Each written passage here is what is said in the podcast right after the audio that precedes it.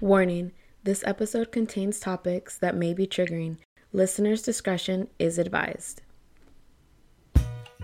Yo, what's up, mi gente? It's Michelle, and welcome back to the second season of Coño Who Am I? And just as a reminder, through this podcast, you will get to know me on the deepest of levels. I'll be sharing some of my most vulnerable moments in life, but all in the name of self discovery and truly to provide guidance to others. Because navigating this racist, classist, sexist, annoying ass country that our parents told us to be thankful to be born in can be super difficult. I'll let you all get to know some of the dopest people I know, my best friends, as I invite each one to share a little bit about how they also got got to be where they are today as successful bomb, boss ass women, men, and just dope people. And because the facts are important, let me not forget to mention that your girl is a licensed social worker as well. So at the end of each episode, expect to get some gems dropped for you to carry on with you in your journey to self discovery. I'm on a quest to empower women of color to live in their truth, power, beauty, and most authentic self. Because your girl is still learning too. So subscribe to Apple Podcasts, Spotify, or anywhere you listen to your podcasts.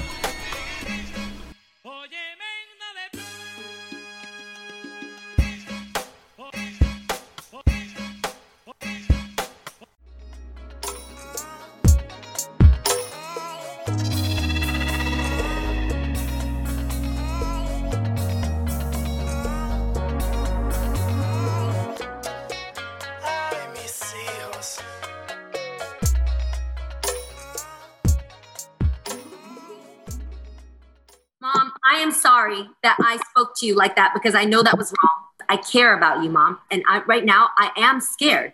COVID is affecting everybody. And I, I don't want to lose you, mom. I don't want to lose dad. It could take one, one person getting sick. I'm just concerned about you. And I, that's why I brought it up. I'm telling you, okay, the COVID take you for two weeks to die, right? When I talk to you, take me one minute to die. You make me get a heart attack. I die faster than COVID. Let me tell you that. I can get stroke right there. So that's why it's already, easy to get stroke. So I've already said I apologize about that, mom. I've said it like five times now. I apologize about that, and I'm sorry about it. But more than the, the yelling, I'm just saying I'm worried for dad and you. I'm worried, and I don't want to see you guys get sick. Don't worry. I stay away from you. I feel more healthy, more happiness. Fine, mom. Fine. And have a long life too. Great, mom. Happy. I'm so happy for you. Whatever. You can have a wedding without mama mine. Okay. Perfect. So what do you think? Uh, Doing it again, mom. You did the same thing I'm just talking to you about right now. Now you make it even worse. That's fine, mom. If you don't want to come, that's okay. That's fine. Now you make it worse. Don't do what she's doing. I'm not. I'm just saying she's the one who's saying I'm not even talking about the wedding. What does that have to do with anything? Literally, was that me fighting with my mom and my sister Gisela interfering? Or was that Jeannie Mai, the television host and stylist, with her mom and brother in the clip? Welcome back, mi gente. Last week I took y'all down memory lane with Megna as we talked about our sisters and how crazy yet amazing those dynamics can be. But imagine an even messier dynamic that mother daughter shit. Woof! When I tell you the fight you heard in that clip is just an exact replica of something that would happen between me and my mom, but in Spanish, it would start off with us fighting about something specific, and out of nowhere, Homegirl will hit with a few low blows. De que si pues cada vez que tú vienes, tú quieres pelear, mejor va a ser el día que yo no esté. Translation Every time you come, you just want to fight. It'll just be better the day that I'm no longer here. Like, what? How the fuck did we even start talking about that? Can we talk dramatic? Can we talk guilt trip? Can we talk unnecessary? Now, similar to Jeannie Mai, my mom and I are extremely close. And I definitely grew up idolizing this woman. But it was a very love hate-ish, complicated relationship, which makes it hard to really find a place to start with our relationship. But, you know, I'll start from the beginning. As most of y'all know, my parents separated when I was really young, and mommy moved us to good old West Coast Washington, which then meant I was mommy's little buddy, uña y mugre, Batman and Robin, peanut butter and jelly. Basically, I did everything with my mom. I became her partner in crime. Whenever she wasn't working, whenever I wasn't at school, which obviously I was at school most of the day and she was working two to three jobs when she got on her feet, we spent all of our time together. And this was pretty much from, you know, childhood to till I left the house for the most part. Me and my mom were each other's best friends. And my mom was really strict, right? Growing up, like I wasn't allowed to do a lot of things. That's where the love hate relationship came from. My mom is a very, very traditional Latina mother, very Catholic Latina mother, as you guys might recall from season one. And if you don't recall from season one, go check it out. Mommy, being traditional Catholic, traditional Latina, she had a lot of very strict household rules. I wasn't allowed to do a lot of things. I wasn't allowed to do anything that wasn't school related. I wasn't allowed to spend too much time outside of the home unless she knew exactly where I was, who I was, what I was doing, all of the things. If she didn't approve of who I was with, I just wasn't allowed to go. And most of the time, I couldn't do it until I was after a certain age. I think 16 was the age that I had more privileges. And by that time, I was partly the guardian of my nephew. So I had that responsibility as well. I was a student athlete. And so I was limited to some of the things that I could do. I still did them. I was a very involved student athlete and I would say I was very sociable. If you go to season one, you know I was an extrovert, so I had lots of friends. Mommy knew I had lots of friends too. And she liked lots of my friends too. Shout outs to Veronica. That was one of her favorite of my friends. I was allowed to hang out homework that was mommy's number one thing that i could go do at any time whenever i wanted if i was like oh, this is for a project. Esto es un proyecto que nosotros tenemos en la escuela. This is for a project that we have at school. Mommy was like, yes, you could go do that. So everything would become a project all of a sudden. Those things I could do. She was all gung ho for that. And by the time I hit senior year, junior, senior year, I was definitely given more privileges in terms of going to parties. I was able to go to school dances for sure, like homecoming, prom, things like that. Mommy definitely let me do things like that. But if boys were involved, that was a no go. Uh, not necessarily the dances, but like I wasn't allowed to date. And so I had strong curfews and I couldn't have a boyfriend until I was 17. Big secret, everybody. I had boyfriends before 17.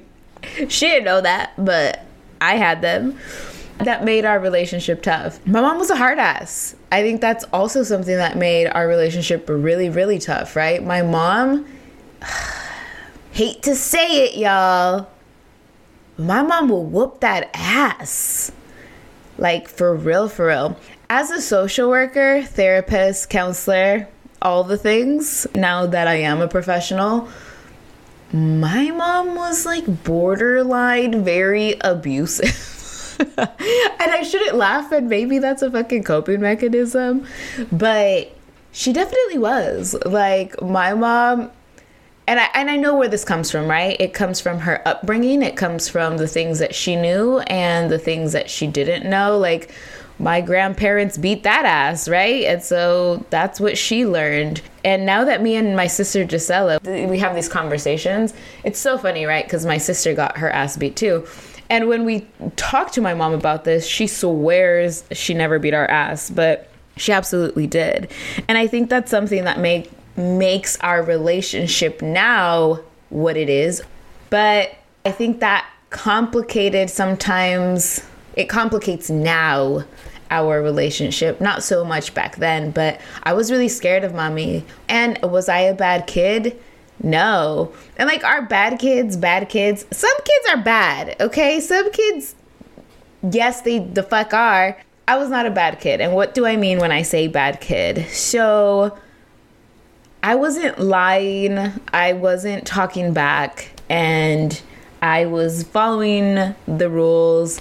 I was a rule follower. I was actually very, very scared to break any rules. A, because I was scared of God's punishment. But B, I was really scared of getting my ass whooped. My mom would hit me with the belt. My mom would hit me with the chancla, the good old chancla, friends. My mom hit me with the matamoscas. You guys know what the matamoscas is? So matamoscas in Spanish is a fly swatter. And sounds mad dirty, but we had two fly swatters. This is how much I would get hit with the fly swatter. Mind boggling, all right?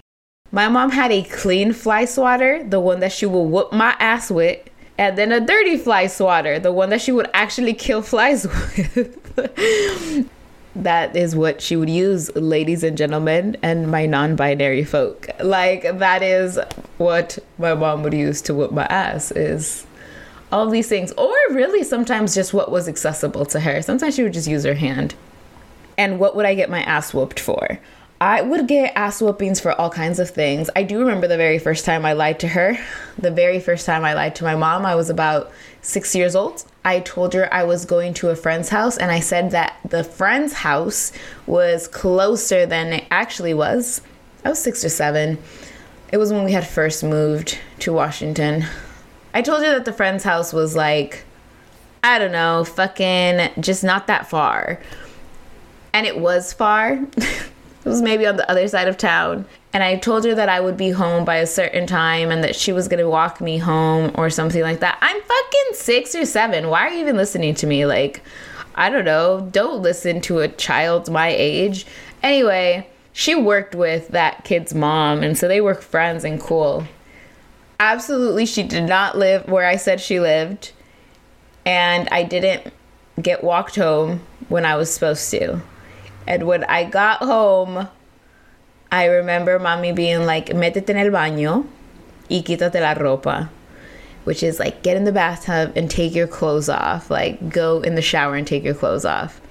I sure took my clothes off and went in the shower. My mama was ready with that belt on that wet, that wet skin, that leather belt. Ooh, that was my first ass whipping, y'all. She sure hit the shit out of my butt. Then she talked to me about it and she said, and that's what you get for lying. Eso es lo que te pasa por ser mentirosa. And I cried and I cried and I cried. And I was like, what? Why are you hitting me?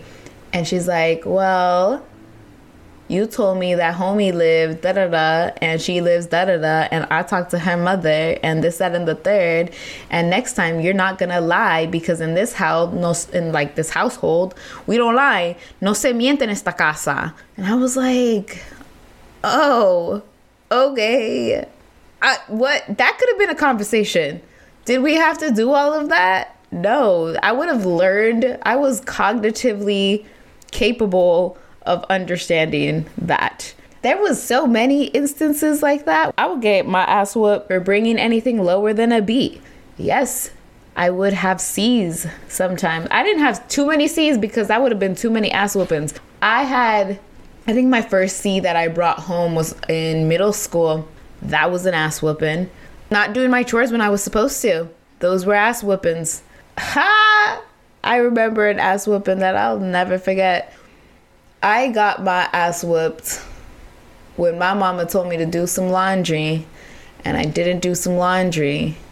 She had left for the day. She's like, make sure que tú laves la ropa cuando yo no esté en la casa, y cuando yo regrese, tú, tú la tengas limpia, fold it, you know, wash it, fold it, dry it, whatever, bop it, whatever, you know. Which is not like I had to wash it, right? I just had to put it in the washer dryer. And what did I do? I forgot because I was 12, 13. Okay, I'm a teenager. Teenagers be forgetting they chores. And she came back and I hadn't done it.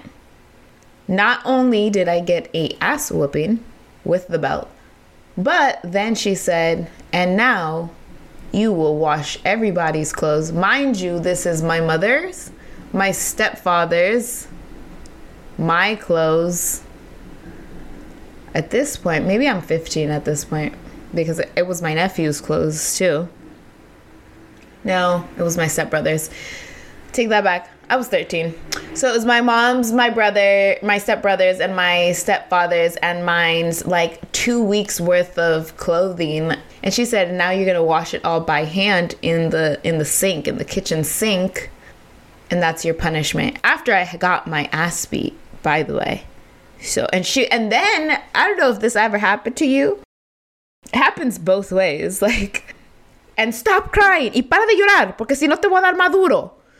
She'd be like, stop crying or I'm gonna hit you harder. Like, wait, what? What is the how in the fuck does that make any sense, ma'am? I'm supposed to hold it so you're like bawling your eyes out and you're like I was like, mom, that makes no sense. Or or you know you're about to get an ass whooping and then they're like, y no llores, porque si tú lloras, te voy a dar algo para que tú llores, para que en verdad tú vayas a llorar. Te voy a dar. So then they start threatening you, like, don't cry, because if not, I'm going to give you something to cry about. I know you going to hit me. I know you going to hit me no matter what the fuck I do right now. So I'm here holding it back, like, mm, mm, mm, trying not to cry. I might as well cry because you to hit me no matter what I do. So, reeling it back. My mom used to hit me a lot. So I was very intimidated by my mom. I was very scared of her. That's the other thing too, right? Like, yeah, she would I would say that unlike some parents, I think a lot of people that I know that got their asses whooped, like sometimes they didn't get explanations. I will say this. My mom thought she was doing a better job than my grandparents because she's like, por lo menos te lo estoy explicando, right? At least I'm explaining this shit to you. And she was right in some capacity. Like, I knew why I would get my ass beat every time I got my ass beat. I knew that I had gotten a poor grade. I knew that I didn't do my chore on time. I knew that I had said no to my mom. I knew that whatever the fuck I had done at the time had earned me my ass to get beat. However, like normal, regular kids were not getting their ass beat for these things. Like they were just having conversations and or getting privileges taken away. But my mom was OD and she thought that everything required an ass beating. Ridiculous shit. So I was very scared of her. I was very scared of her. She would raise her voice. She was really scared. My mom, also, by the way, just to give all y'all a visual, my mom's 4'11. I was a very short Ecuadorian woman. And I'm 5'3 now. I wasn't always 5'3, but I'm 5'3 now. And so, you know, that's the visual now. It wasn't always like that, but she's little. She's a little woman, but very mighty and very strong. And I wasn't the type of kid, right? If she would have had a different daughter, like maybe I would have, like they would have fought back. I did not fight back. No, there was no point where I was like stopping her from hitting me. Homegirl would just hit. Also, my mom would raise her voice a lot at me. Uh, she was yelling every time she was doing uh, any of these things. Was, uh, I was getting yelled at at the top of her lungs, like "Hija de tu madre!" Always so lovely. I will say though, we didn't have that typical teenage angst period that maybe some kids have with their parents because like I wasn't allowed to have that like the eye rolling and the talking back and the slam your door thing to your bedroom that would have constituted a huge ass whooping so I didn't do any of those things growing up. I was not rebel I didn't have a rebellious bone in my body, y'all. Never ever ever would I ever do any of those things. So I just yes ma'am it all the way. There was no sneaking out. None of that. Oh, also my house did not allow for cool sneaking out. I grew up with mad dogs, right? So I had like a Rottweiler growing up. At one point, I had this like, I had a whole bunch of labs growing up. They would give it the fuck away. These dogs would bark their asses off. No. I lived out in the boonies. That just did not work. Then my house was built in fucking 1807. Who the fuck knows when it was built? But basically, the windows to the houses were mad old. So, like, opening a window would creak like like li- that's what it would sound like, friends. Anytime I tried to open a window. So, who the fuck is sneaking out the house like that with dogs, squeaky ass windows, and then you gotta open the fence? And me, I'm not jumping no fence. Uh huh. One time, let me tell y'all, one time I tried to jump the fence, not on some sneaking out shit, but just because why I tried to jump the fence. I tried to jump the fence on some other dumb shit. Had nothing to do with no sneaking out. And I I got caught on a nail. My arm got caught on a nail and I still have the scarring on my arm. the nail when I was young. so that was the first and last time I ever tried to jump no fucking fence. So no, I never snuck out the house. It was not it was there was no none of that that did not happen in my lifetime no nope nope nope nope i would say high school was very pleasant between my mom and i and the really only thing that we would beef about was her husband to be honest but that's a conversation for another episode but high school was a really good time for my mom and I. I would say I was telling my mama pretty much everything. I felt like I could talk to her about a lot of things. Except for boys, that wasn't her forte all the time. She wanted to know about all the boys, but I wasn't really like allowed to do a lot, right? Like I was allowed to have my boyfriend at 17, but I had a really strict curfew of like being home by like six o'clock. And he wasn't allowed to come over to the house not because of my mom but because of her husband that she agreed with. So kind of because of her as well which caused a lot of contention which made it so that I didn't really want to talk to her about it however bringing it back like I would talk to my mom about a lot of other things that were happening at school and in my life in general so I feel like overall high school as a whole was a really good time for me and mommy and just talking to her about stuff, you know, the college application process. She wasn't able to help me with, right? Because my mom didn't actually go and get like a four year undergraduate degree in the United States. But she was very encouraging of me getting one. But I will say, obviously, if you are the child of an immigrant, you know the struggle of having immigrant parents who are like, yeah, I'd love for you to go to college, but like, can it be the college that we want you to go to? Can it be in the location that we want it to be? Can it actually be not that far away from home, but still a really, really good university, but like not across the country, but also like not a community college, but also like, just the one that I want. But like you, first of all, the fuck, like you don't even know, uh, you don't even know about college. What? Why are we having this conversation? So that was also a point of contention for me and my mom. I applied to 10 universities senior year of high school, and senior year of high school was really, really tough, particularly on me and my family because my mom at the time had a tumor. We had a cancer scare, right? And a potential spread of that in her body. And all shit kind of hit the fan. Me and my then boyfriend, my high school boyfriend, we were we were going through a really messy breakup. I just felt like the world was kind of falling apart and I was having to also apply to college and scholarships and all of these things, think about my future.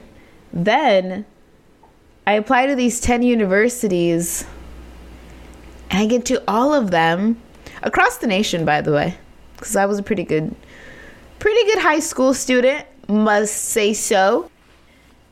Top of my class, not your valedictorian or salutatorian, but still pretty good. I think I was in the top 10. I was. I think I was in the top 10 of my class. Anywho, I applied to these 10 universities across the nation. Got into all of them except for one fucking Gonzaga. And let me tell y'all what, okay? I'll get into this in another episode. Maybe when we talk about college. But Gonzaga was my fucking dream school. Now, I don't know if all y'all know about Gonzaga because that's on the West Coast. It's in Washington. It's a private Catholic school. There, if you follow basketball, if you're a college basketball fan, you definitely know about Gonzaga. But they're a good fucking school, and a bitch really wanted to go there, and that was my dream school. Fuck them because they didn't want me, and it was the only school. You know, I got into Pepperdine. I got into fucking UCLA, but I didn't get into fucking Gonzaga. Really? Fuck out of here. I got into Montclair. Get the fuck out of here, Gonzaga. Are you kidding me? Anyways, so where do I end up going?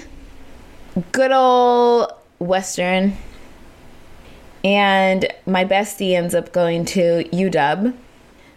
And I stay in Washington. I stay in Washington, and I actually just end up moving about four hours away from home, which was the first time that I had been away from my mom.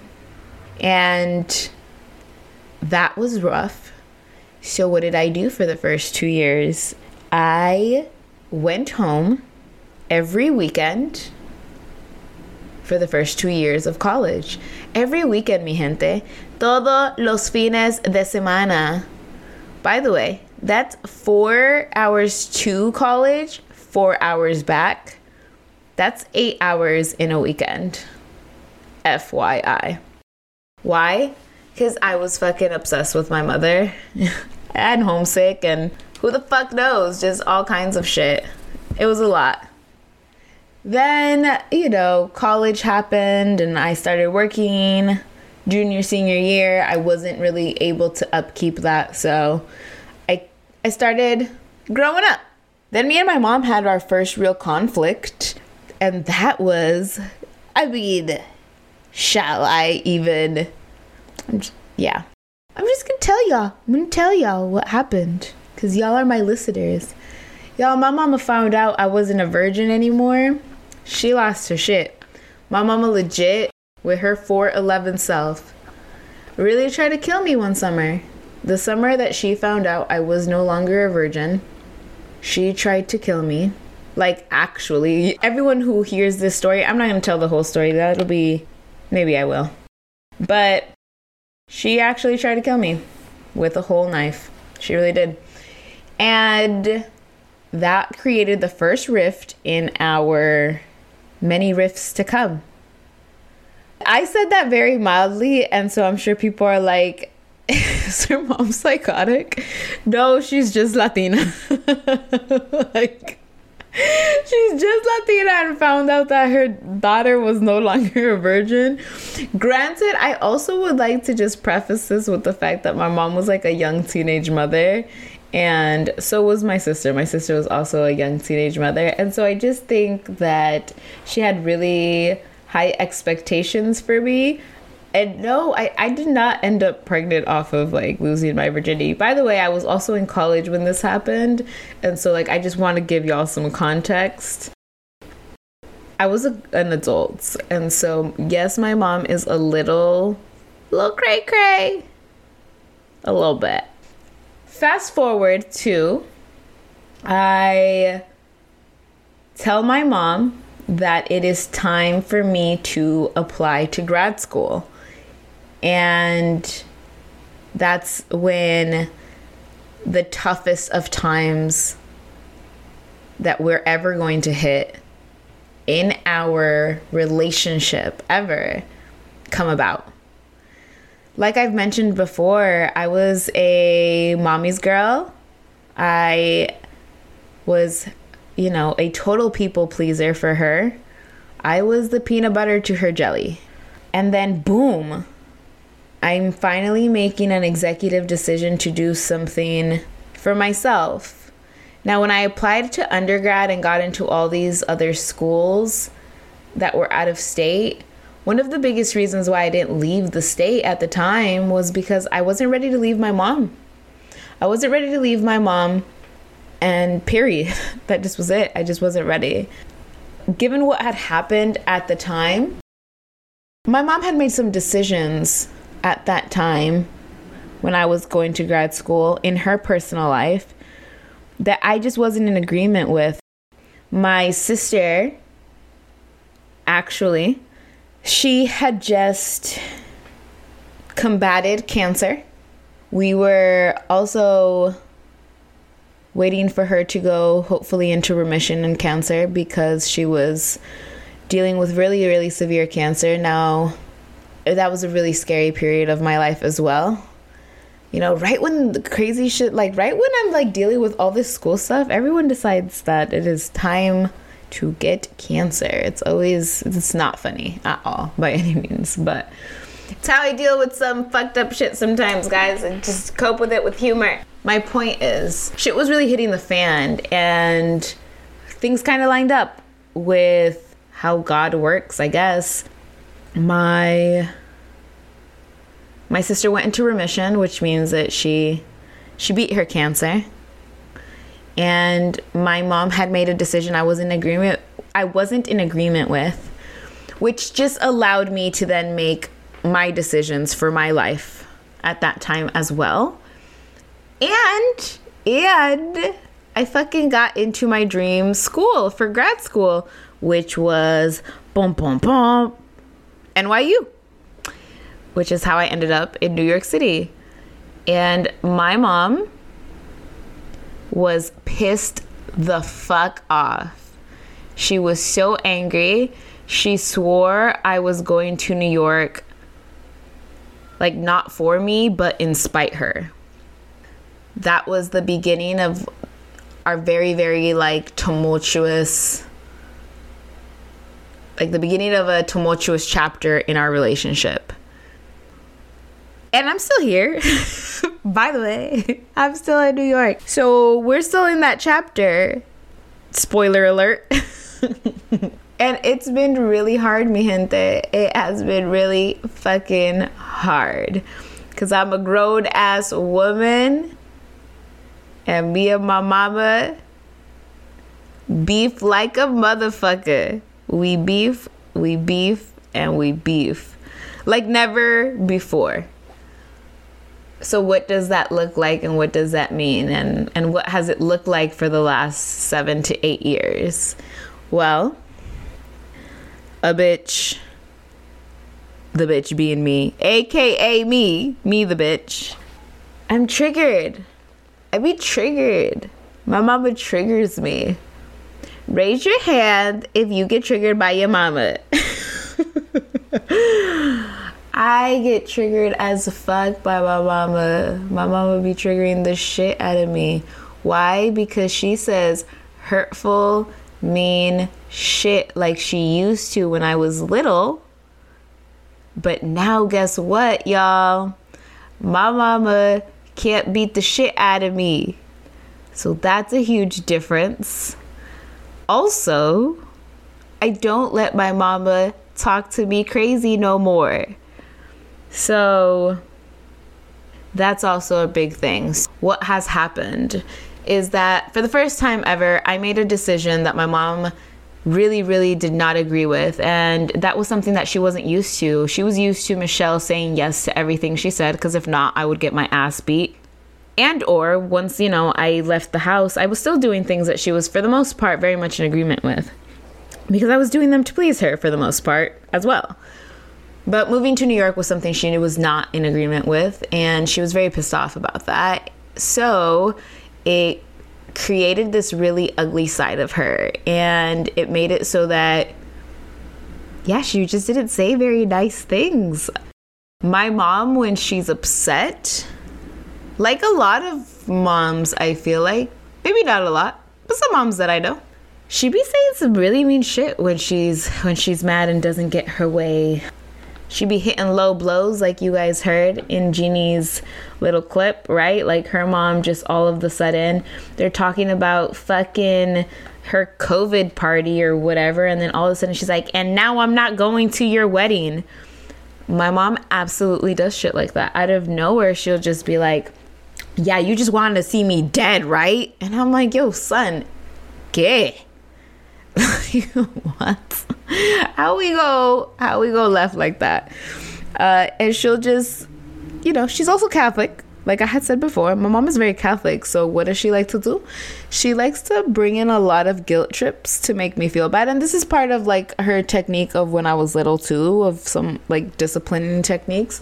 She would just say things that would make me feel bad.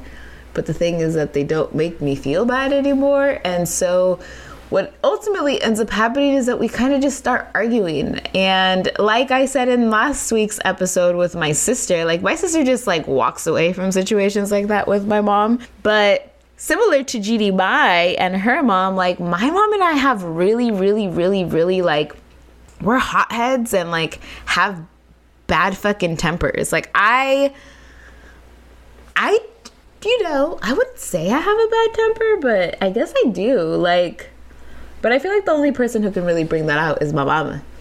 So she does. And then I absolutely do have a bad temper with my mama. She very much pisses me the fuck off when she says things sometimes. And it's not necessarily that I'm even mad at her, is that she says hurtful things on purpose just to get reactions out of me because she knows that they will get reactions out of me. She'll call me names, things, say things that are untrue. So, for example, I don't know if this sounds familiar to any of my Spanish speaking folk, but my mom will be like, Tú eres una malagradecida, malcriada. Yo no sé quién te crió para que tú pensaras así o hablaras así. Yo, right? And so, in English translation, like, you're just super not thankful. I just don't even know who raised you to think like that or talk to me like that. You're just so disrespectful. That's such an ungrateful way of thinking. Sometimes too would she be saying shit like, I don't even know who who taught you shit like that. I really be like, son, you? It was you. like I act like you, fam. You're the person. Look in the mirror. I have absolutely said that to my mother.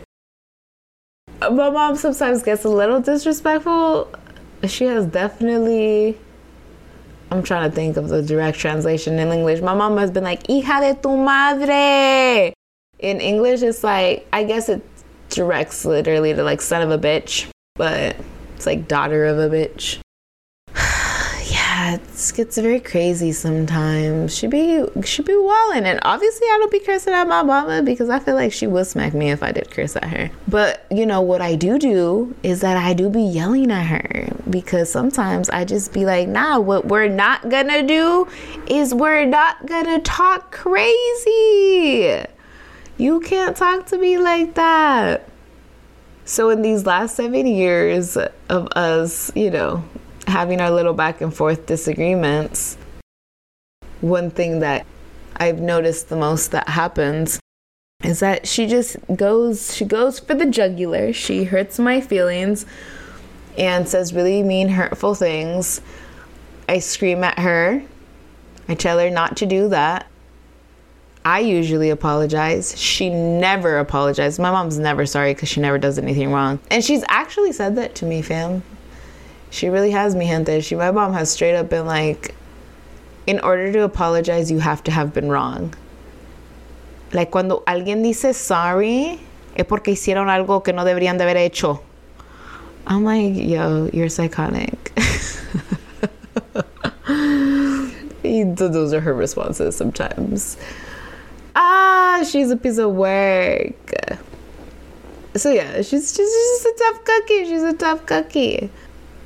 But what I have learned is to, like Megna said, channel Gisela energy and disengage. I disengage now. So when I am triggered by my mama, I just don't be responding. I just be like, okay, okay, bye. And I just be cutting that conversation short because that conversation can get real ugly real quick. And what were these conversations usually about? What are some of the things that my mom and I will fight about? Let me tell you, fam. It usually comes down to me being in New York. That's really the source of all her problems is the fact that I'm just like not at home doing what she wants me to be doing. She's mad that I don't live the life she wants me to live according to how she wants me to live it. I am not doing what Maria de Lourdes said I have to do. And that's it. That's on period. That's what she that's that's the biggest source of contention. But now we're getting to a better place. We are. I'm in therapy, y'all.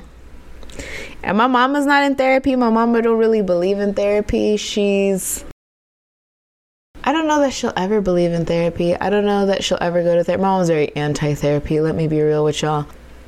But I go to therapy so that I can recognize how she triggers me and really figure out what to do in those moments when it's happening and how to breathe during those moments because also my mom's getting older, right? My mom's getting older and I love my mom. There's actually nobody on this earth that I think I love more.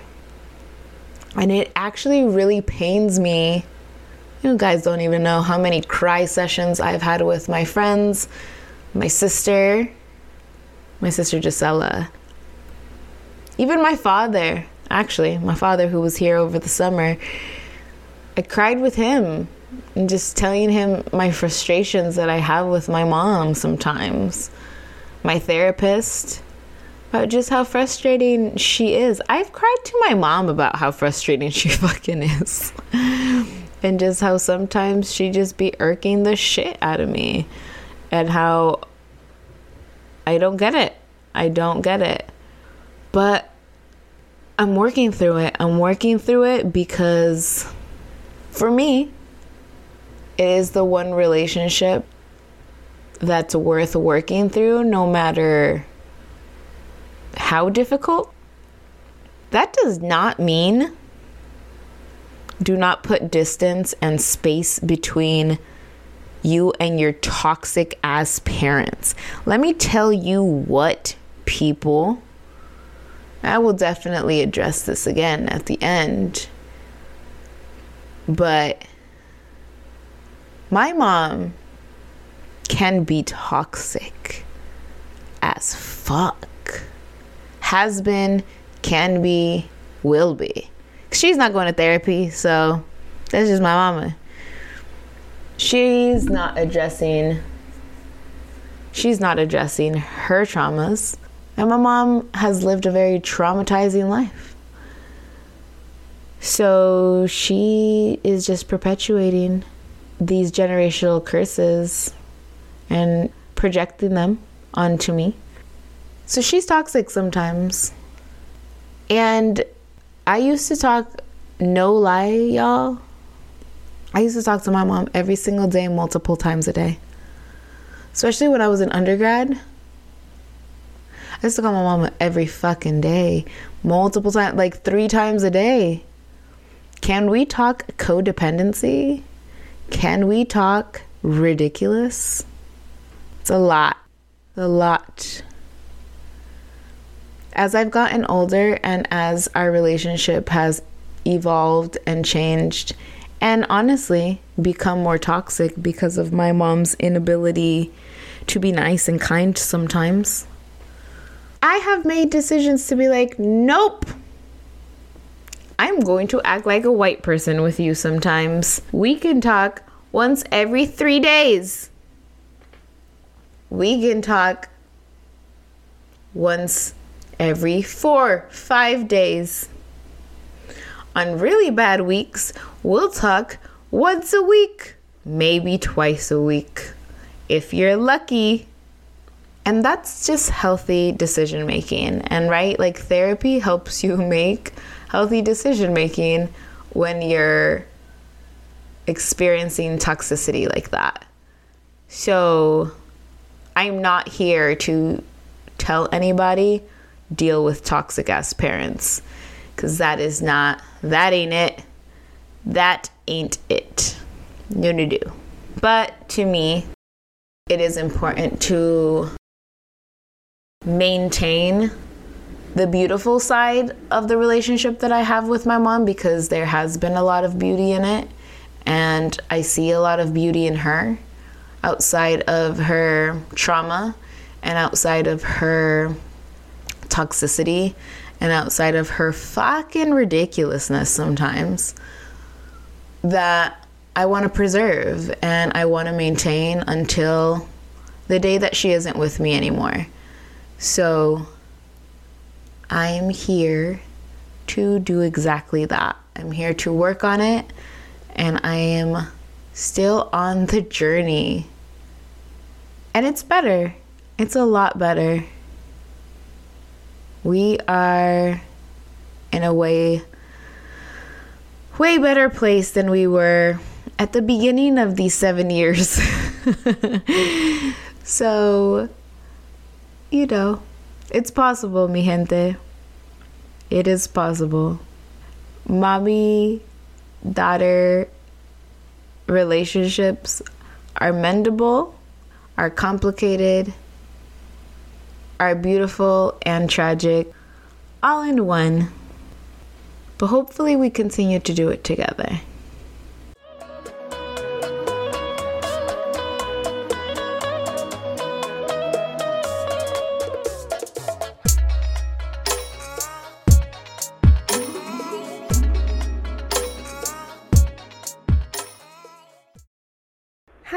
Everybody. Uh, today, we're going to flip things over a little bit. This time, we're going to be we are going to be doing things a little different than we normally do. Usually, I introduce my friends and then I am low key interviewing them, but today we're going to flip it and reverse it, like Missy Elliott would say, and I'm going to introduce you to one of my bestest friends. She's also a hashtag dog mom like me and she's going to be interviewing me. This is one of my closest friends. Her name is Nicole, and she will tell you a little bit about herself. Hey, hey, I cannot believe you just threw a Missy Elliott quote in because I literally was listening to her today. I'm not even You lying. Yes, in the car today. So I cannot handle Oh, that. shit. Uh, so glad we're flipping it around. Hi, everyone. I'm Nicole. Um, and my pronouns are she and her. And I am from Ithaca, New York, but I have been living in New York City for quite some time. I'm a teacher, a math teacher.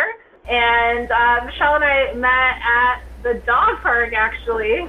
And she was scoping out some dogs before she wanted to buy a dog herself or get a dog herself. And, um, you know, we just had a connection immediately off the bat. And uh, now we, We were like low key twins. Yeah. I literally I was walking by with my then boyfriend, my now ex, and I was like, "Ooh, that girl has the kind of dog we want." Like well that I wanted. And I was like, I need to go dog to her. I'm gonna go into the dog park and go have a conversation with her. Mind you, I looked so creepy because like obviously I didn't have a dog at the time. So I'm just like walking into the dog park with no dog. How creepy. No, I loved it though. I know you didn't think I was a creep, but I thought I was a creep. And and my ex at the time thought I was a creep because like he definitely didn't go in with me. so I went in there and yeah, me and Nicole just hit it off. And And now we're best friends. Yeah, now we're best friends and dog moms, and I love her because any excuse to talk about my dog. I mean, please. But um, For real. but I'm excited to interview you today. So, are you ready? Yay. Yeah. So I'm ready. let's get in it. Let's talk about your mama. So, first of all, I want to know when you were growing up, what was the most trouble you ever got in? Because I know we've all had those those times, right? So let me hear it. The most trouble I ever got into. So I, I talked about this a little earlier, but I didn't give the whole story. Let's see.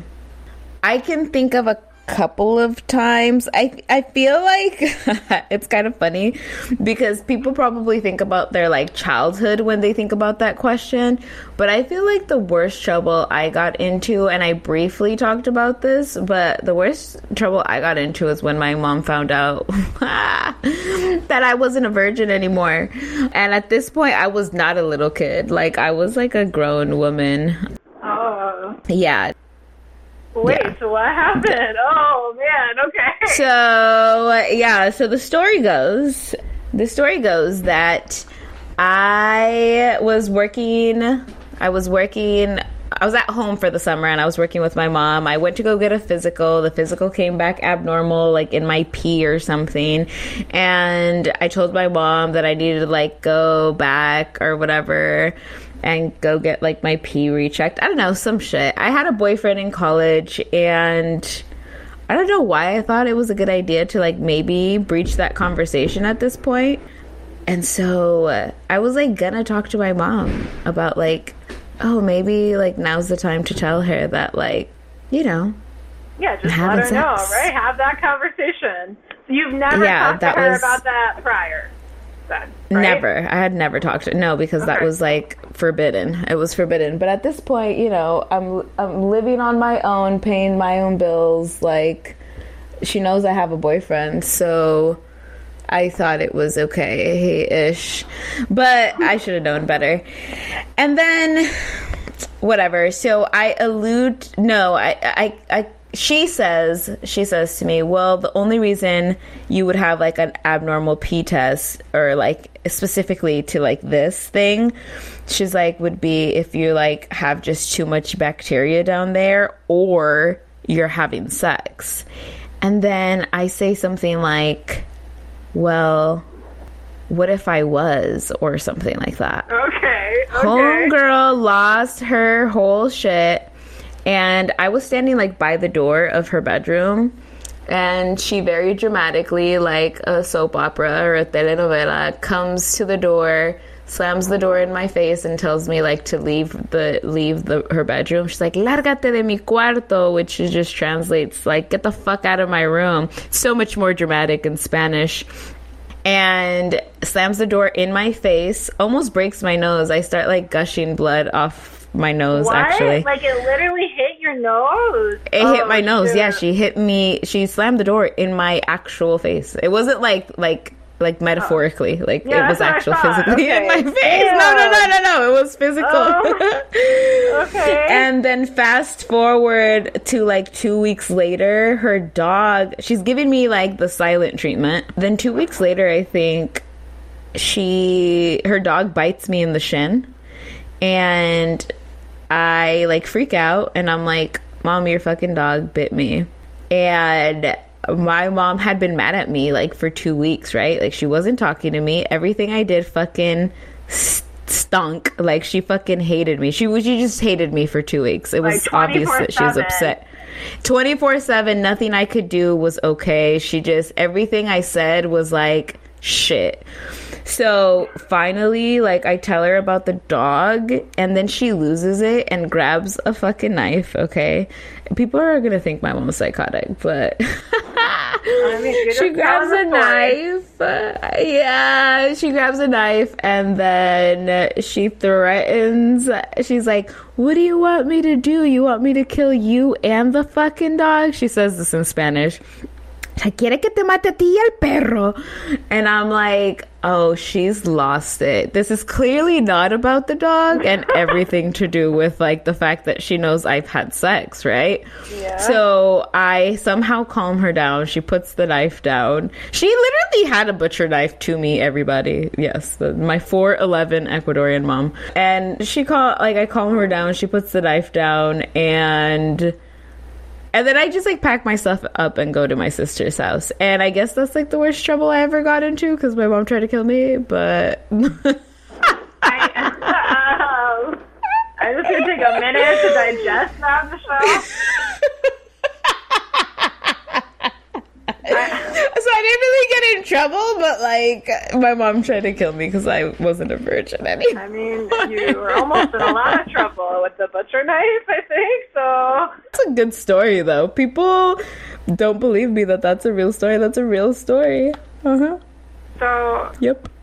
I mean, so how were what happened afterwards? Did you stay at your sister's? Actually, what happened afterwards was not so fun.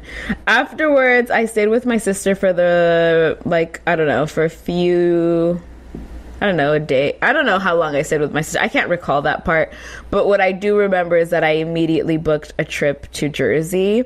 And I remember taking that quarter off of like Western.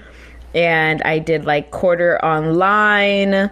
And like my sister, I remember had a conversation with my mom about like, you're doing the most. And she's like, never gonna come back to Washington if you don't stop acting fucking ridiculous. And then I remember coming back because online schooling was really hard at the time. And I enrolled back all in person. And when I came back, my mom had just like loosened up a little bit. She just wasn't as fucking crazy anymore. And, and did, you guys talk about it after the fact, or just Of course not, because my Okay. mom does no, she wasn't gonna apologize after that shit, but she definitely acted like it never happened.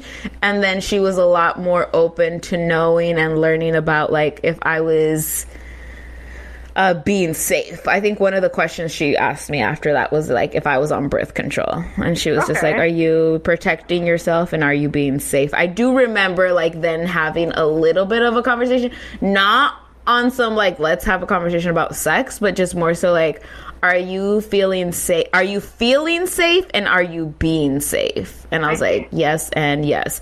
But she definitely dismissed the fact that she was psychotic and almost killed me.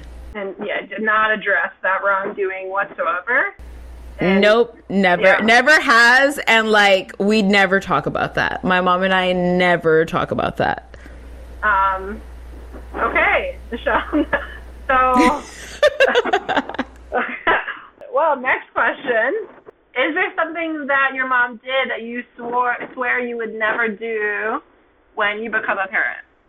Well, try to kill my kids is one of them.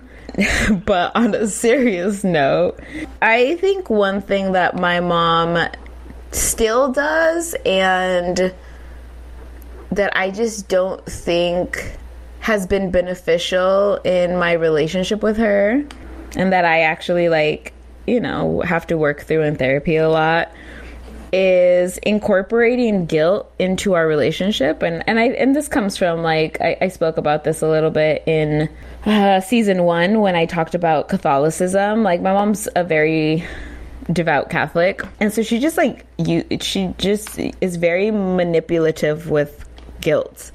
And like she very much guilt trips me. I think in general like she just tries to make me feel guilty about any decision that she doesn't agree with. So like if she's just like yeah, like I remember even like moving across the country when I decided to move over here, which by the way, my mom also did, right? So like my mom left New Jersey and moved to Washington. And like the like my listeners know that, right? That's how we ended up in Washington. My mom moved us, right? And Yeah. by the way, to my listeners, like my mom, my grandparents were still living when my mom moved at least my grandma was. My my grandpa had already passed, but my grandmother, so her mom was still alive. And so like she left without my grandma wanting her to move and she left, right? And so I find it just very hypocritical that like I did exact the exact same thing to the exact same place. It's just the irony. So I moved to the East Coast and she like made me feel like shit about it and she tried to make me feel really guilty about it. And like some of the things that she would say was just kind of like oh like you don't want to be around your family. Like you don't care about your mom. And like th- alluding to things like that. Like tú no quieres estar cerca de la familia. Like yeah just like you don't want to be around your family. Or she'll like the this is what really kills me too. Like she'll bring up other people who do live close to their families. So like say there's like let's just we're just gonna throw somebody out there. This is a made made up person but let's say she knows a person named rosie right? She'll be like, "Oh yeah, so there's this girl named Rosie and Rosie lives at like she lives in her hometown with her mom. And i just love how much she like loves living with her mom. Like it's just it's she lives like right next to her and it's just so great. And like ugh, she's just so passionate about taking care of her mom. And like she got married and she like lives in the town right next door to her. And she's just such a great daughter. So Michelle, wait. She doesn't even wait, wait, wait. She doesn't even tell you straight up, like, oh, Rosie does this, and I, and I am like really envious of that. She'll just, she'll just say it like passively, like that, like, oh, how great Rosie is. Yes. Sometimes it's funny because sometimes she'll say it with her chest. Like sometimes my mom's very explicit. My mom will just be like, "Nah, you ain't shit." Like, right? Like she'll just be like, "Nah, you ain't shit." Like you don't give a fuck about your mother. My mom is very much, very, very like a say it with your chest kind of person. But then other times when she's being manipulative and just wants to be like, like throw a low blow like then she'll use those passive like guilt trippy stories. And i'm like but what like okay stop right? So back to your question like one of the things that i don't want to do with my kids the day that i have them is like i just like don't want to use guilt trips. I swear not to do that. Because i just don't think that they're productive. And i feel like one of the things that i've had to like that I'm still unlearning, right, in therapy is like how to not feel guilty about fucking everything that I do all the time. Like, I literally, and I said this last season, like, I'd be waking up feeling guilty about shit, you know? Um, outside of the religion teaching me that, like, my mom taught me that too. And I think, you know, it's just such a heavy, it's just some heavy shit to constantly be feeling guilty just about your own life decisions, right? And it's, it's unfair of parents to not let their children be their own person, right? And I think that kind of Yes. goes along with the guilt. Like, don't don't guilt trip your kids because they may want to do different things than you have in mind. But that's their prerogative, right? And you just have to support it. You don't have kids so that they do what you say. You have kids because you wanted to have kids. You wanted to raise humans, right? To be citizens of this world, not because you wanted to have puppets, right? Yeah, like mini me's, right? Or puppets, exactly. exactly. Exactly. Exactly. Michelle, that just hurts me to hear too because I know, like, what what what hurts me to hear is your mom saying, "Oh, you don't give a shit about your mom." But I I remember you telling me how often you'd go and see your mom during college and like how how much you love your mom and care for your mom. I'm And, like, like, obsessed with my mom. mom. Yeah. I know. Mm-hmm. Yeah, and that's I think that that's why uh our relationship has been so tough lately too is because like when in the last 7 years and I talked I talked about this earlier in the podcast but like when she says shit like that I'm just like I know you're being petty and annoying because like also there's no one who's gone harder for you than me, right? Like I feel like I'm like your ride or die bitch. What the fuck kind of shit are you saying to me? Like that's super hurtful to like say those kinds of things to me. It would be one thing if like I really just hadn't been there, right? Or like if I was like honestly like yeah, ungrateful and or whatever. Like if I was any of those things, like if they were just true, but I'm like, nah, fam. Like I really been like a ride or die bitch. Like I'd be there, you know. I really, I really showed up for my mom. Like moving to New York was really the first time I, I really did anything that was not just something she didn't like. And it's working out well though. Yes. Woo woo. Um, all right, so that's something that you won't do. But what are what are some things that you admire the most about her? You know, what are some things that you might want to do when you're a mother? So my mom is the most hardworking person I know outside of my father. He's he's also, but I would say my mom is just like s- such a boss bitch. Like she is the definition of like just the most hardworking.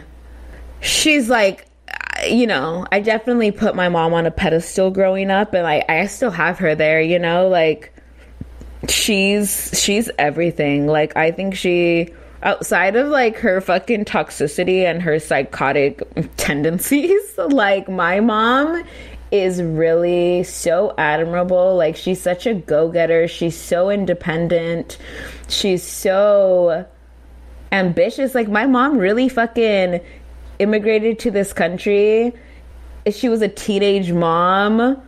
She had so much trauma, so much trauma. She didn't have successful romantic relationships. She, I, you know, in all transparency, I wouldn't even say she still does. Like, that's another a conversation for another episode but all of that she's like made it out through these muddy waters of like all the trauma that i experienced my mom was there experiencing that shit with me and like she's super resilient. My mom is so resilient and like this woman like brought us out of poverty and did that shit with no help of no fucking man that's for fucking sure and like bought her own house, bought her own car, like did this on her own fucking credit. Like she you know, like she became a citizen of this country um, without really speaking the language. Like my mom does. By the way, listeners, my mom does not speak English very well at all.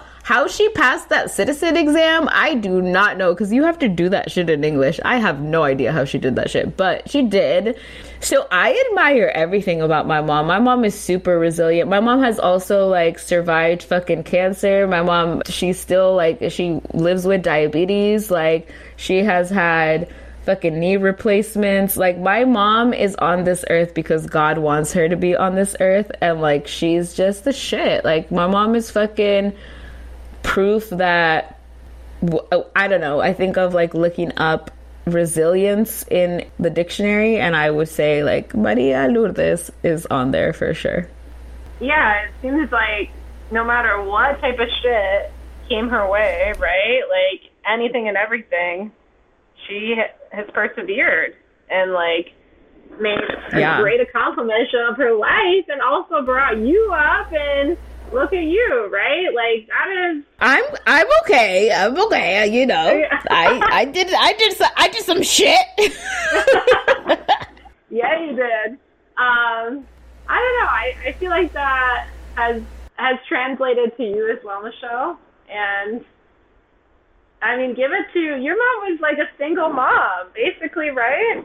exactly. Yeah. No, she really was. hmm Um, My dad my dad was doing mm, you know meh meh. Meh. That'll be another episode, but you know. All right. So I think you both are similar in that way that you're super hardworking and resilient. But um, how else are you and your mom similar? In what ways are you similar?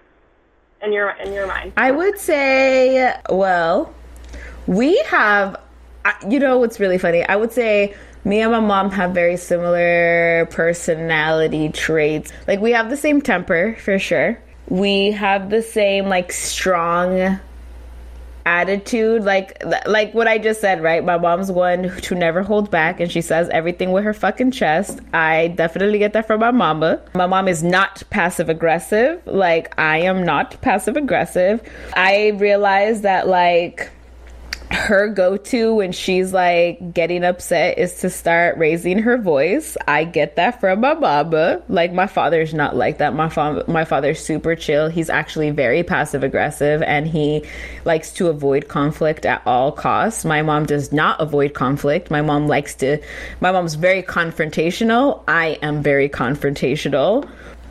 My mom yeah, and I think that's actually why we butt heads a lot, right? Is because we both just have similar, just like strong. We're just both really strong headed people. We're both stubborn. She's stubborn and I'm stubborn. Um, I'm saying a lot of negative things. The positive things I would say that I get from my mom, she's hardworking. I, I think I get a lot of my hardworking tendencies from my mom too. She's really independent. I would say I'm a very independent person too.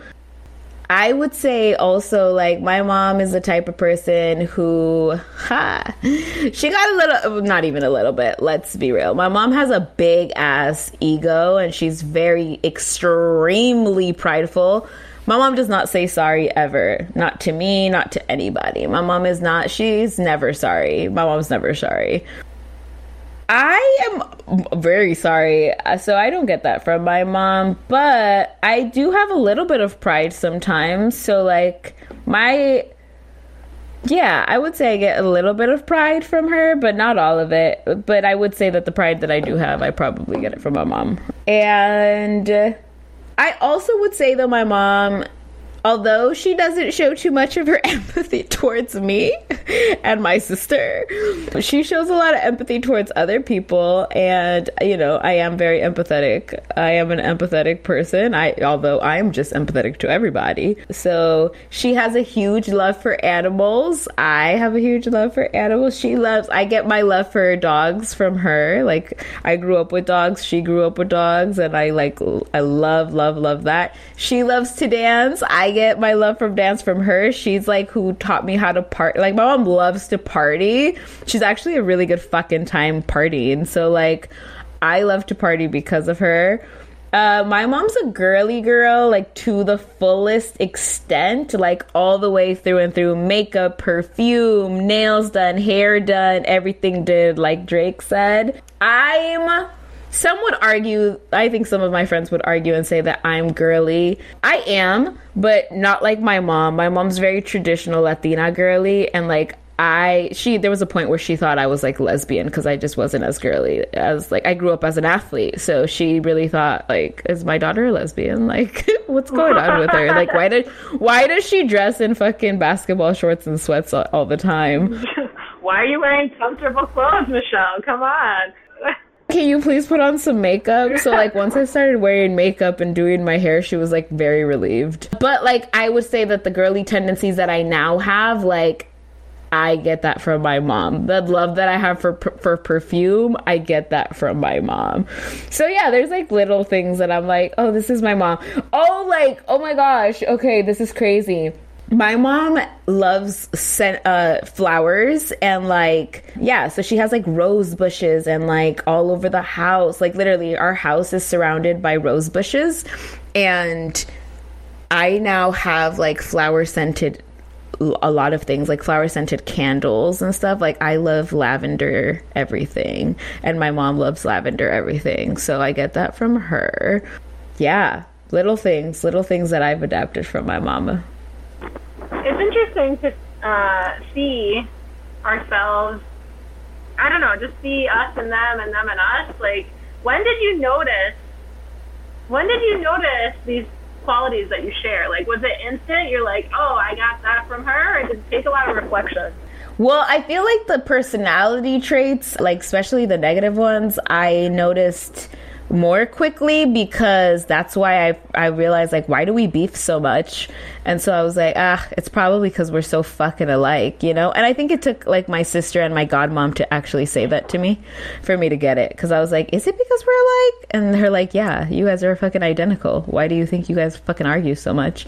If you were calmer, do you like, like if you just weren't as hot, fucking hot headed and like had such a temper, do you think that you would argue with her as much? And I'm like, ah, I guess that's a good point. But the little things like the whole like lavender or like like perfume, I guess I just didn't notice those things until I got like more recent. Like honestly, like in the last five years, I was like, shit, like I'm turning into my mom.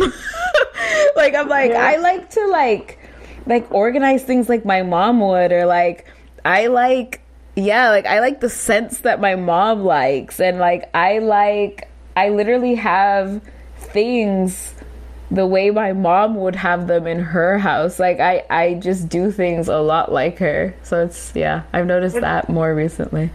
Yeah, it's funny when those little things hit, right? You're like, oh shit, Yeah. I'm like getting to be my mom. What's up? I know. What up? That's so crazy. Um, so you touched on this a little bit, but how are you and your mom different? I would say uh, same vein personality wise. I think uh, it's very 50-50, right? So like my mom I got half of my personality from my mom and half of it from my dad. My mom's more of an introvert and my dad's the extrovert. So my dad loves to be social and like he has hella friends and like although she's the fiery one and she's the fiery introvert. Like she just doesn't she's not super social and doesn't have hella friends like that. My dad is more passive aggressive but like he has he's very very social um, and has hella friends and i'm an extrovert and i get that from my dad like i have hella friends i am just more of a people person i like to go out i like to just like yeah i'm just like a people person and my mom's not really like that so you know, we differ in that way. She used to always tease me and be like, You could be friends with a fucking dog or a fly, bro. Like, not everyone's your friend. No todo el mundo es tu amiga, Michelle. Like, I remember she would always say that. And I was like, okay. And then that didn't really mean much to me. and uh, let's see, what's another thing we differ on? I feel like I mean, the way we approach religion is really different too. Like I grew up obviously my mom raised me in the Catholic religion, but we we don't see religion the same anymore. She's meaner than I am, I would say for sure. Like I feel like my mom, like I said before, right? Like I'm it's very easy for me to say sorry to my mom. I don't have as much pride as my mom does. Like I think this is a different a big difference between me and my mom. My mom can be very comfortable like being at odds with people because she sees it as like I'm right and they're not right. Like she she prefers being right than being at peace. And I just don't care about being right. I just really like the peace. Like to me I'm like it does not matter to me who the fuck is right. Like I just need you I need to feel heard number one. So, like, I think that's why me and my mom fight because she never hears me. And I need there to eventually be just consensus and like for us to be at peace. So it's a, it's easier for me just to say sorry, but like my mom's just she can't do that, and so we re- very much differ in that at our approaches with that obviously we're different in that like my mom's not biracial so there's like the evident one right i'm biracial she's not yeah, yeah, I think that's some ways. All right, next one. What is one thing you would change about your mom, or you know, multiple things, if more than one comes to mind?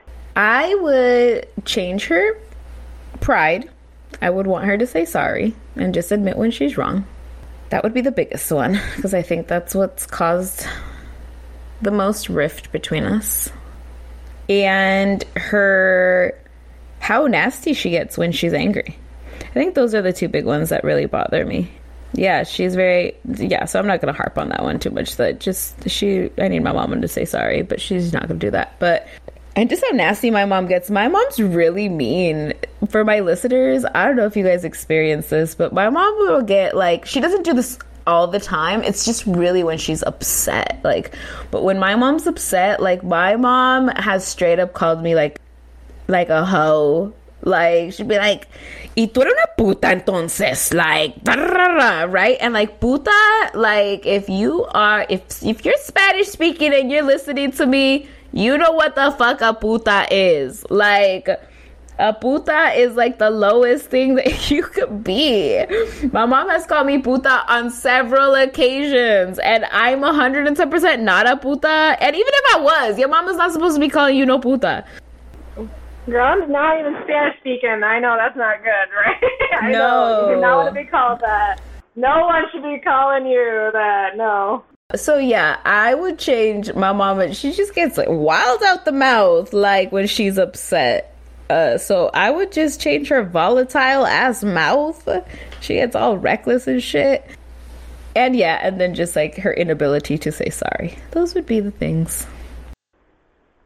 I mean, I feel like those are big, big things, Michelle, and they're big for relationships and just inner peace. Like I feel it, they're important. You know, they're important skills. It's important to be able to be upset with someone and be able to express that, you know, in a loving way, and without being mean, right? Because like you don't need. You could be.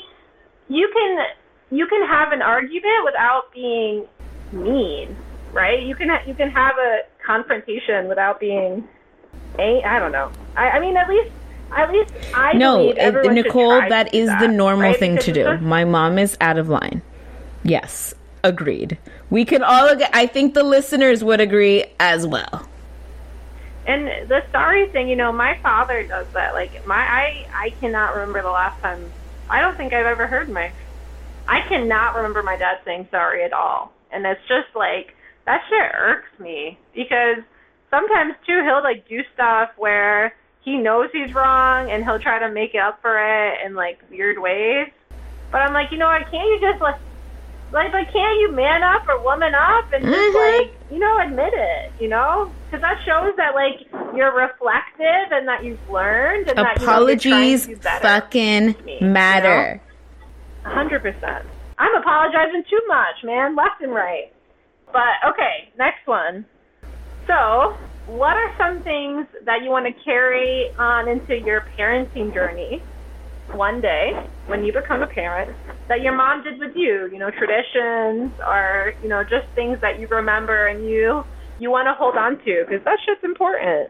Listen, I feel like that's most of the things. Outside, I know that earlier in the podcast, I'm like literally going in about my mom. Obviously, the point was to let you guys know that like some relationships can be really tricky with our moms, right? My mom used to beat the shit out of me.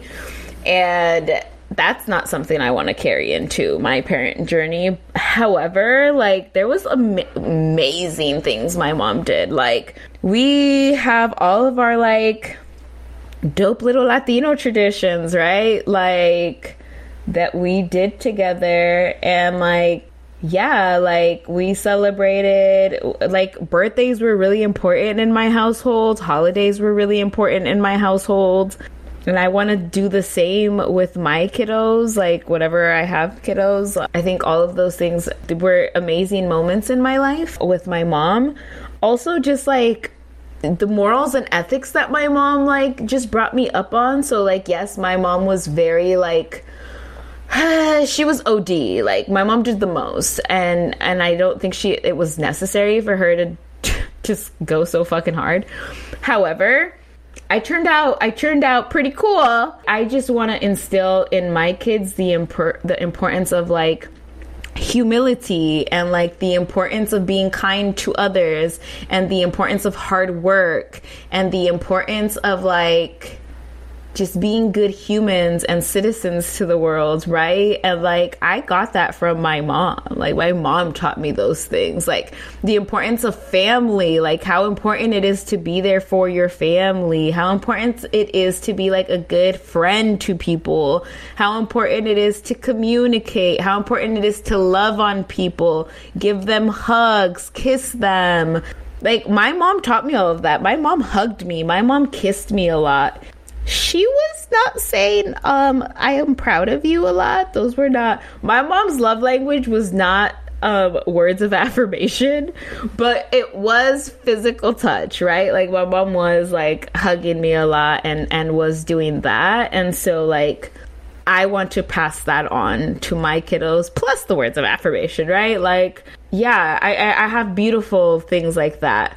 The times when I did need words of affirmation, my mom did fucking come through. So my mom was not right. Like, she wasn't constantly telling me she was proud of me. Not at all by any means.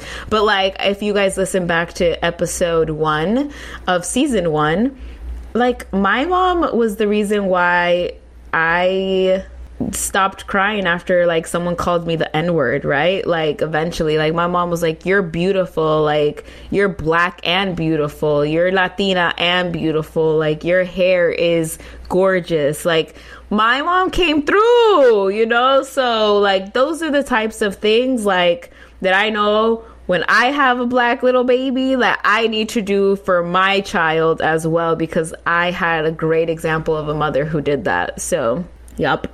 Yeah, so she didn't just give it out, you know, every day, but she gave it out in really important and impactful moments. Exactly. When you really needed it.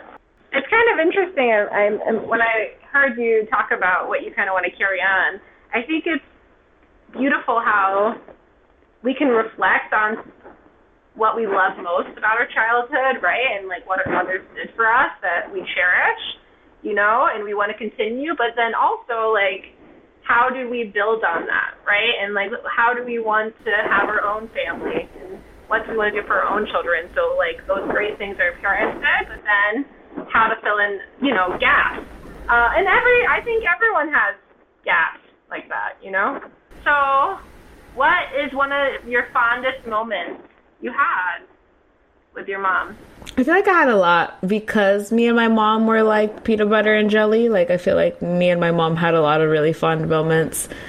I can think of like three off the top of my head. Anytime I graduated from school, that was a really fond moment for me and my mom. Like I feel like um high school, uh, undergrad, and graduate school. All of those graduations were like really amazing moments between me and my mom because, again, my mom is like, she doesn't use words of affirmation super well unless it's like a moment of what she feels like is like um, an adverse moment, right? Like when she feels like her little baby's being attacked, that's when she feels like she needs to say some shit. So when it comes to like, I'm so proud of you, like, that's kind of hard for her to say, but but she can't help but have a physical reaction, right? So like she'll hug me and ho- she'll cry and like that to me lets me know like oh you're proud of me or you love me and she you know she does say I love you and things like that. And she'll tell other people she's proud of me, not necessarily me, but she'll tell other people. And so, like, that's really fond memories I have. Also, my mom was a janitor at one point in my life, and she when I, I just have one of these moments where like or not it's not one moment but just like an accumulation of moments. I used to go with my mom to work at, at night. She used to have the night shift and like this wasn't this was illegal. Like i wasn't supposed to be there. Like she could have gotten fired. There's actually a movie about this. I think it's like a tyler perry movie. Like one of the employees brings her one of the ladies brings like her child to work and then like locks her up in like the fucking janitory closet and she like might get she gets fired for it and then Tyler Perry plays the guy. I don't even know. Anyway, the point is is like my mom wasn't supposed to do that, but like she would bring me to work a lot of the time sometimes like cuz she didn't want me home alone. And I would just accompany her in these like late nights at at the high school and help her help her like do her job cleaning up cleaning up, right? As a janitor. And that shit was really hard on my mom, right? Like being a janitor is really, really hard. And I was a little kid. I was a little kid. It was one of her three jobs at the time. And she was like a hustler. And I just remember like watching my mom bust her ass. And and I know some people would be like, that's one of your fondest moments but it is because it's like time that I got to spend with my mom that like I could never get back, but also time where I got to see my mom just be like such a hustler and like I don't know. I, I just saw her be her her most like hardworking self. Yeah. So those are like two that stand out to me. I, I think that makes total sense, Michelle. It's something that is a fond memory for you because that is one of the qualities that you admire most of your mom, right? Like how hardworking she was and how she did what she needed to do mm-hmm. all mm-hmm. day, every day, you know? So to be there with her and, and see it, like, and also spending time with her when otherwise you'd, like, be at home, right? So, by yourself, right? So, I mean, I get it. Are there things you haven't forgiven her for? Me and my mom are a work in progress.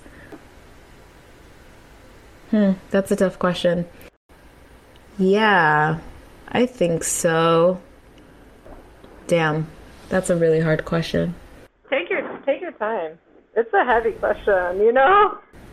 Yeah, so one of the hardest things I've had just in general a hard time dealing with and I think I resented my mom for a really long time about was her moving us to Washington.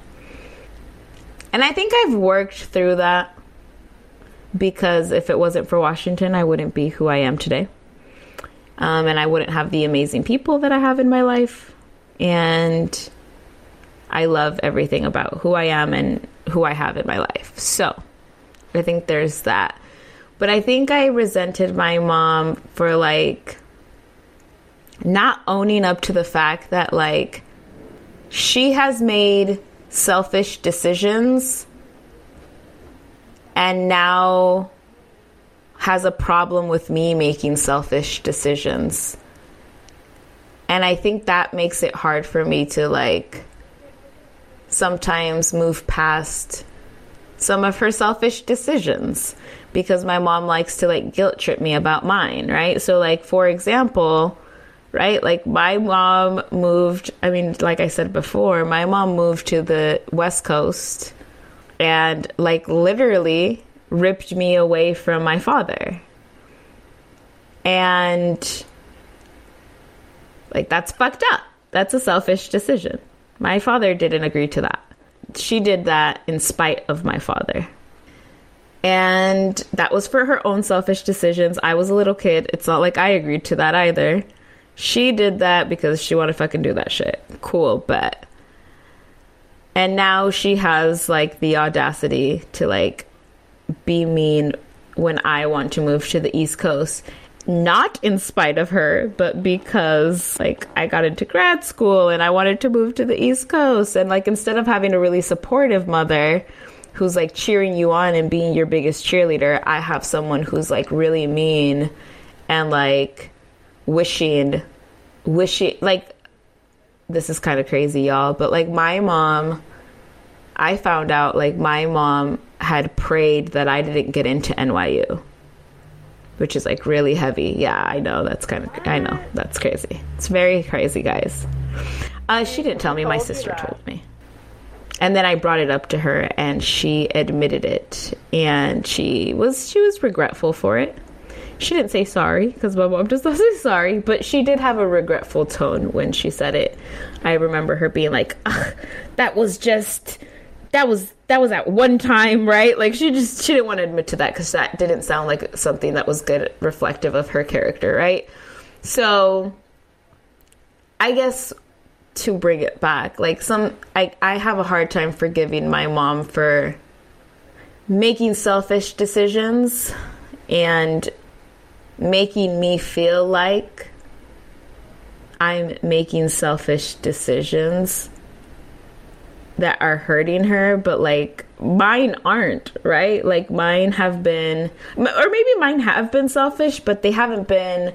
I've tried to like involve her in them, or like I've just needed her support through through them, right? And like it's just been a different dynamic as opposed to like when she was making selfish decisions, they were actually really hurtful. And like, I don't think she ever took accountability for them, and she still doesn't. And like, I think that's something that I'm still having a really hard time working through. Like, even like a couple of the relationships she decided to stay through or in, like romantic relationships that I just didn't approve of, that was really hurtful too. And like, that was painful. And I think I've had a hard time, like, just forgiving her for those decisions, you know, because those felt selfish and they impacted the family as a whole. Yet she feels so entitled to be like, You are a selfish, ungrateful daughter, right? And I'm just like, Who the fuck get like the what's that fucking saying? The kettle, the pot calling, the what's that shit? What is it? Call, oh. Michelle, The pot calling the kettle black. Don't ask. I don't. No. No, the call. Uh, call. Shit. Calling No, the it's the kettle, I pot it's calling the- kettle black. It is the pot, it is the pot. I've never, Okay. heard, I've never heard It's of it. yes, it's Is it? I've been saying It's the the pot. my whole damn life. Whatever. Oh my gosh, Yeah, Nicole, I can't. Oh, okay. Yeah. I'm supposed to be the bitch who doesn't know. I know you're usually. I know, man. I've been saying this. I always say that phrase too. This is not good for me. um, that's it. That's that's the thing. to me too, it's like the pot calling the kettle black, and even, but moreover, you have different roles. You know, she was. She's the parent. Yep. You're the child, right? And there's different responsibilities in that. And so, I I just It's a toughie. I don't know. Now, my question to you is: Have you br- brought up these things ever? Yeah, but they don't end well. They usually don't. They usually, some of them we've cried about together, but like when she really feels like I'm, sometimes she just feels like I'm attacking her and hurting her feelings. So she'll take it really personal sometimes. Sometimes she'll just be like, So you just think I'm a fucking shit ass mother? And I'm like, Yo, how did that go so left, bro? No, that's not what the fuck I'm saying. Actually, what I am saying is it hurt my feelings when. But she has a hard time taking accountability. That's just like that's just her thing. That's what I'm saying. That's like one of the things I would like to change about her is that she just has a hard time taking accountability because she feels like those are like personal attacks on her parenting. Yeah, it's like just always on the defense, right? Like I said before in the podcast, that's just part of her like trauma.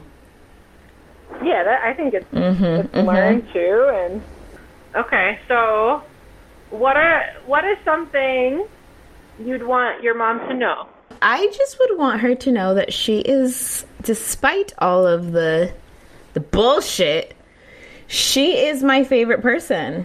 Um, I know that right now it seems like she's not, and honestly, if I keep it all the way 100, I get along better with my dad, which is kind of hurtful to say, and it's something that I've been working through in therapy me and my dad are just more compatible. And I will talk about that in another episode. Me and my dad just are. We're just more compatible. Um, and I think we always have been. And that's hard to say because, like, me and my mom are the ones who have just endured more together. But she's still my favorite person. Like, that's my ride or die bitch. Like, that's the homie, the homie for life. And I just would want her to know that, like, I would do anything and everything for her. And no matter how much, like, distance sometimes I need from her, and no matter, like, how much, like, sometimes I'm just like, I can't, I can't with you right now. I fucking can't.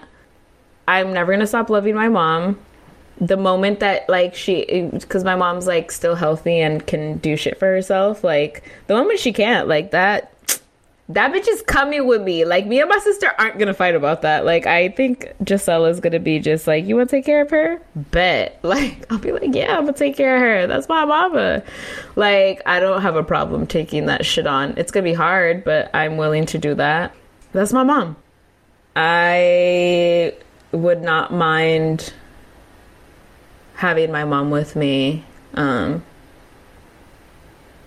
when she's in old age and needs to be taken care of, even if she irks the shit out of me. Like, um, so yeah, like I love my mother, um, no matter how difficult she is, and like I know that I know that she's not gonna change, but.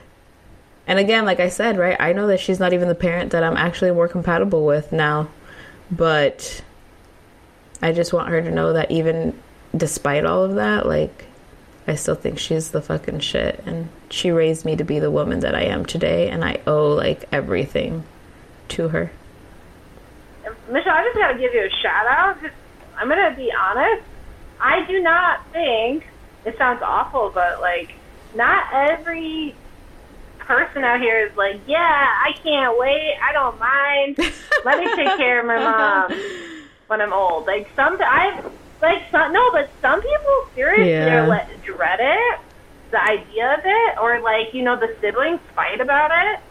Um, I don't know. I just think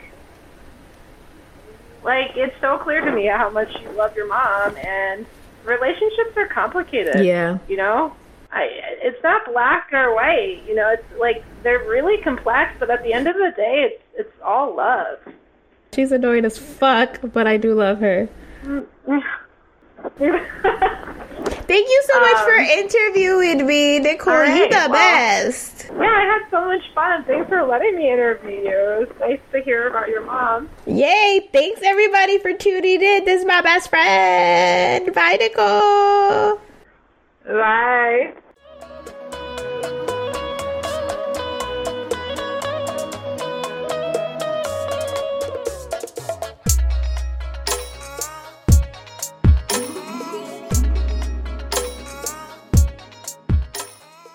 Emotions live inside of us. Yeah. They get triggered by the circumstance.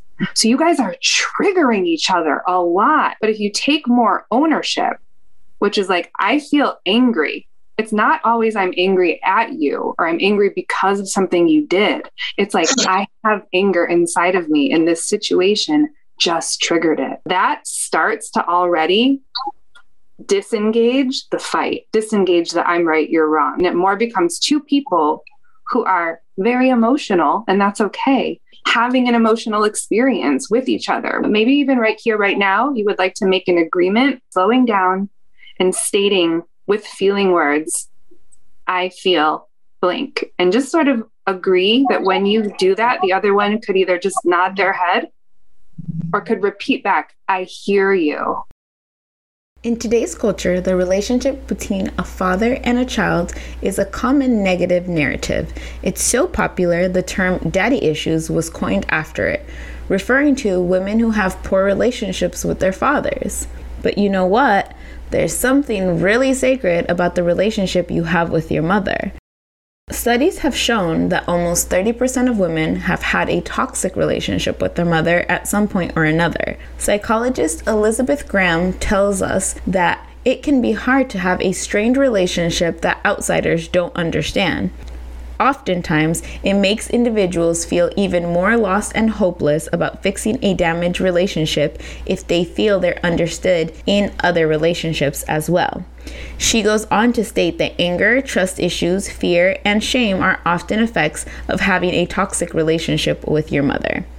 So, here are some key tips to take with you on your journey to healing your relationship with your mother.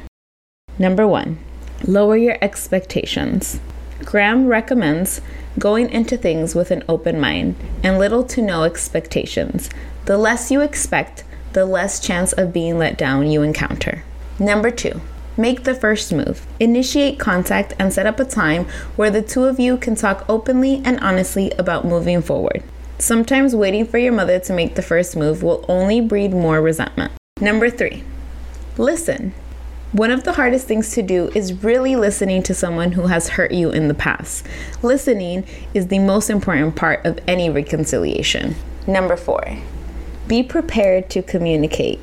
Just because we are ready to listen doesn't mean you should keep your mouth shut. Do not expect your mother to do all the work, says psychologist Graham. Be prepared to talk about your feelings and what you want out of your relationship, and you're less likely to feel ambushed in the situation.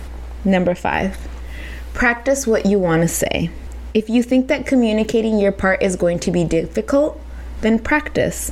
If you're uncomfortable with talking about your feelings, hurt or otherwise, out loud, try practicing what you're going to say a few times before you actually sit down with your mother, says psychologist Graham. Learn to forgive.